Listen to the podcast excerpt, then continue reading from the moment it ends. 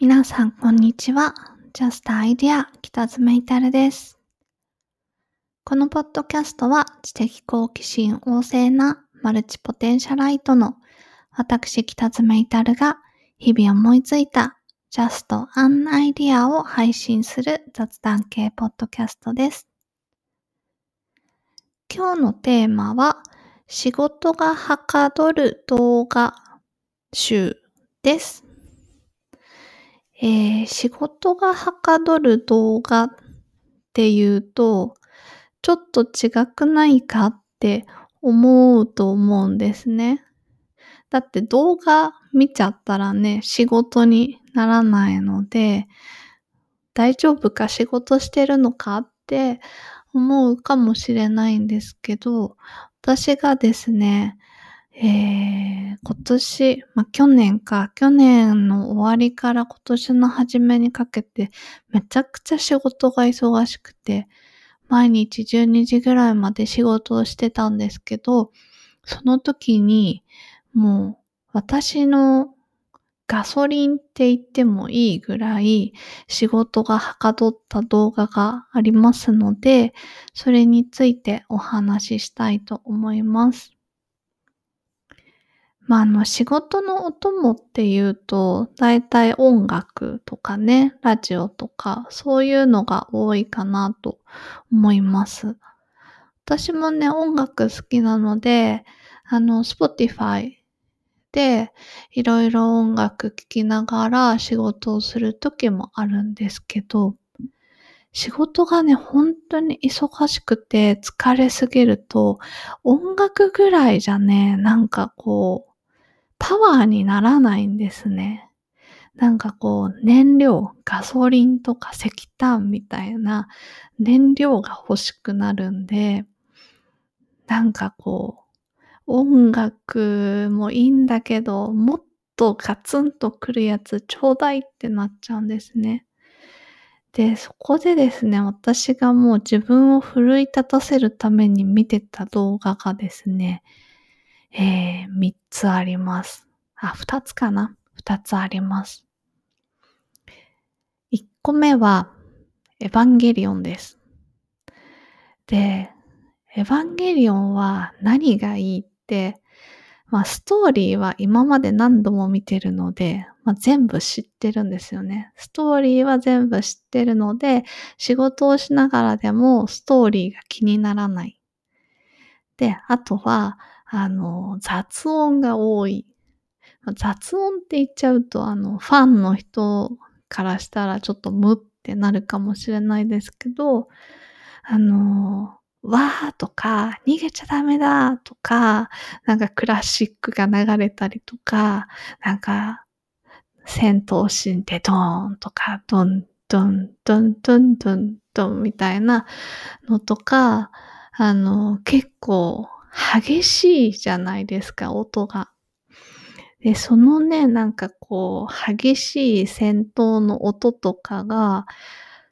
仕事をする私のガソリンになってくれて、すごいね、仕事はかどりました。もう横にスマホを置いて、ネットフリックスでエヴァンゲリオン、あの、見れるので、とね、私見てたのは映画三最近の三部作、ジョー、ハー、キューを仕事中に流してたんですけど、もうね、あの、叫び声とか、うん、なんだろう。こう、戦闘シーンのこう、ドーンみたいのとか、そういうのがね、こう、いい感じの BGM になってくれるんですよね。それのおかげで、まあ、繁忙期を乗り越えられたって言っても過言ではないかなと思います。もう一つは、えー、アキラです。アキラも、あのーまあ、大友克洋先生の有名な映画ですけれども、まあ、漫画ね、原作漫画ですけど、あれもね、あの、私漫画原作読んでるし、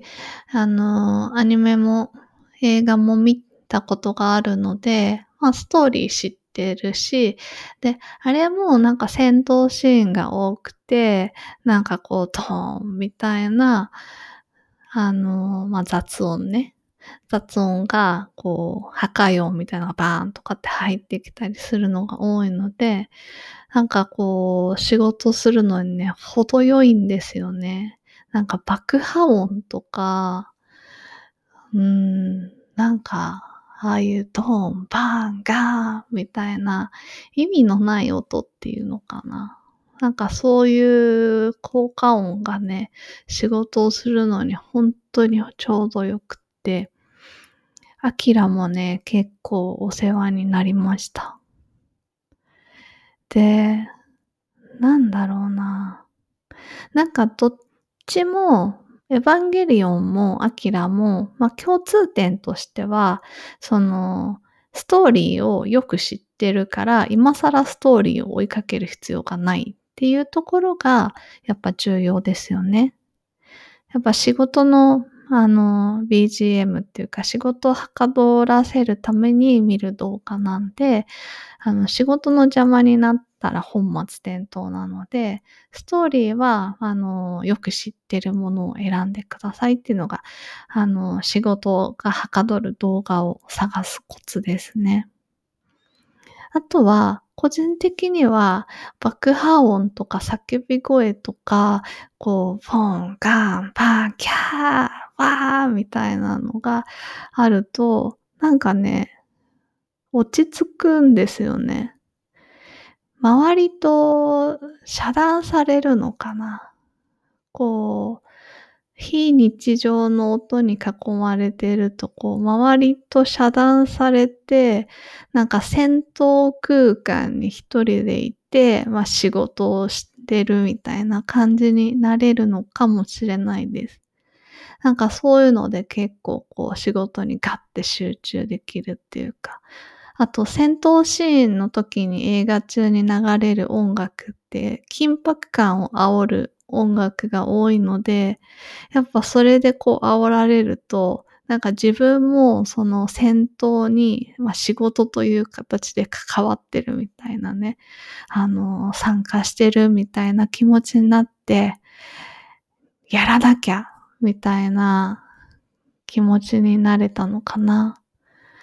なんかそういうので個人的にこう戦闘シーンが多い映画、動画はね、おすすめです。この二つには本当に助けられました。あと、それに、あの、付随して、まあ、仕事がちょっと落ち着いてきた後なんですけど、広角機動隊とかも見てます。で、広角機動隊も昔から何度も見てるんですけど、あれ作品の数がえげつなく多いじゃないですか。で、なんか、なんだ、もともとの広角機動隊、えっ、と、ゴスト・イン・ザ・シェルもあるし、あの、映画もあるし、えー、アニメシリーズもあるし、で、アライズもあるし、えっ、と、あとはなんだっけ、えー、スタンドアローンなんとか、コンプレックスか。スタンドアローンコンプレックスとかもあるし、なんかいっぱいありすぎて、自分がどれを見たのかいつも忘れちゃうんですよね。で、なんかあの、定期的に見たくなるんで、広角機動隊って、なんかたまに、あ、久しぶりに見ようと思って見ると、なんか、しばらく進んだところでこれ見たわってなるんですよね。とか、見てても内容ちょっと忘れちゃってるとか、やっぱあの、広角機動隊ってすっごい設定がしっかりしてるから、意外とね、なんかストーリー追っちゃうんですよね。だからね、そういう意味ではあんまり仕事忙しい時には向いてないんですけど、まあ、知っってる、見たことある話だったら仕事の友にちょうどいいかなっていう感じかな？でもやっぱ広角機動隊はな、話が複雑だからな、ちょっとあの知ってる話でももう一回ストーリー追っちゃうんですよね。なんかそう言うと、アキラとあのエヴァが設定が甘いのかって思われちゃうかもしれないんですけど。アキラはね、アキラも漫画はめっちゃ分厚いのがなんか6冊ぐらいあるじゃないですか。だから漫画版はほんと話細かいんですけど、映画はね、やっぱあの膨大な量の話を2時間ぐらいに凝縮してるから、結構設定があっさりしてるんですよね。お話も。だからね、映画版のアキラはあんまりそんなストーリー詰め詰めじゃないんで、見ててもあんまりその話が複雑でついていけないとかそういうのはないんですよね。で、エヴァンゲリオンは、あれはね、あの、まあ、考察とかすごい皆さんされてるじゃないですか。これはリリンはなんだとか、ゼーレはなんだとか、ドイツ語では魂だとか、なんかいろいろあって、そういうなんか考察しがいがあるんですけど、あの、個人的には本当にあれはなんだろう、監督の脳みそをだだ流ししてるだけだと思ってるんで、あんまり考察しても意味がないかなって思ってるんですね。なんか世界観も変わっちゃうし、パラレルワールドみたいになる時もあるし、名前すら変わっちゃう時もあるし、なんかあの、うん。私はね、なんか自分も創作をするので、まあ、全然そんな安野さんみたいな天才感は一切ないんですけど、やっぱ創作する、あの、人として考えると、なんか自分の 脳みそを流す作品を大量の資本を使って作りたいっていう、その欲求だけなんじゃないかなって思ってます。それは創作創作者にとってはすごい純粋な願望で、すっごい純粋な人だと思うんです。本当に自分が想像したもの、作り出したものを自分の思った通りに形にしたいっていう。でたまたまそこにコアなファンがたくさんついてくれて、ビジネスとしても成功してるけど、あれ多分一歩間違ったら本当にあの死後にならないと理解されない人みたいなになってた可能性もあるかなって思ってます。だからね、あの、エヴァンゲリオンは、庵野監督の脳みそ垂れ流し作品なので、あんまりストーリーを追っても意味がないと私は個人的に思ってるので、まあ、あの、そんなにも、まあ、もともと見てるから知ってるっていうのもあるし、あの、そんなにストーリーを追わなくてもストレスがないっていうのはあります。白正宗さんの漫画はやっぱ、あの、すごい細かくて、設定とかも多分、先生の頭の中ですごい、あの、がっちり世界観が固まってるっていう感じがするので、やっぱね、そこがどうしてもこう気になっちゃって、ちゃんとストーリー見たいなっていう気持ちになっちゃうんですよね。うん。はい。えー、そんな感じでですね、本日は仕事がはかどる動画、エヴァンゲリオンとアキラとついでに広角機動隊のお話をしました。音楽ではね、あの、ちょっとおまけで、じゃあ仕事がはかどる音楽なんだっ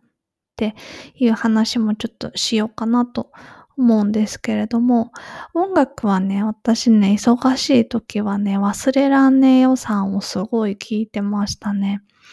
忘れさんの曲は、あのー、戦闘シーンの多い動画と似たような感じで、結構なんか、あの、ガンガンに焚きつけられる感じがするので、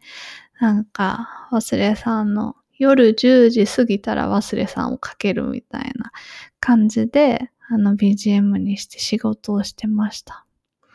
あとね、最近、あの、いいなって思ったのは演歌で、あの、演歌もね、仕事すごいはかどるんですよ。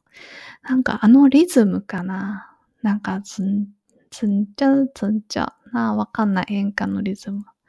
わかんないけど、なんかあの、演歌の、のんびりしてんだか、こうアップテンポなんだかわかんない、あのリズムが、結構なんか、なんだろう、リラックスして仕事できるっていうか、なんか鼻歌歌いながら快適に仕事できるっていうのに気づいて、最近ね、演歌聴きながら仕事っていうのもハマってます。で、あの、おすすめがですね、徳永ゆうきさんっていう演歌歌手の方がいて、あの、若いんですけど、まだ20代なのかな、すごく若いんですけど、あの、妄想トレインっていうテレビ番組によく出てるんですね。あの、友近さんとか、えー、あ、名前ど忘れしちゃった芸人の中川家のレイジさんとかが、あの、出てる鉄道好き、なんか、妄想で鉄道旅するみたいな番組があって、それによく、あの、徳永ゆうきさんっていう演歌歌手の方が出てるんですけど、なんかあの、すごい乗り鉄らしくて、で、あの、鉄道にも詳しい演歌歌手なんですね。で、なんか鉄道の歌とかね、出しててね、で、あ、いいなと思って番組であの歌歌ってるのを見て、で、それであの Spotify で探したらあったので、なんかあの徳永ゆうきさんの勇気の演歌出発進行徳永ゆうきベストセレクションっていうアルバムがあるんですけど、それを聴きながら仕事をしてます。これもね、いいですよ。函館墓場とかね、恋は難読駅名。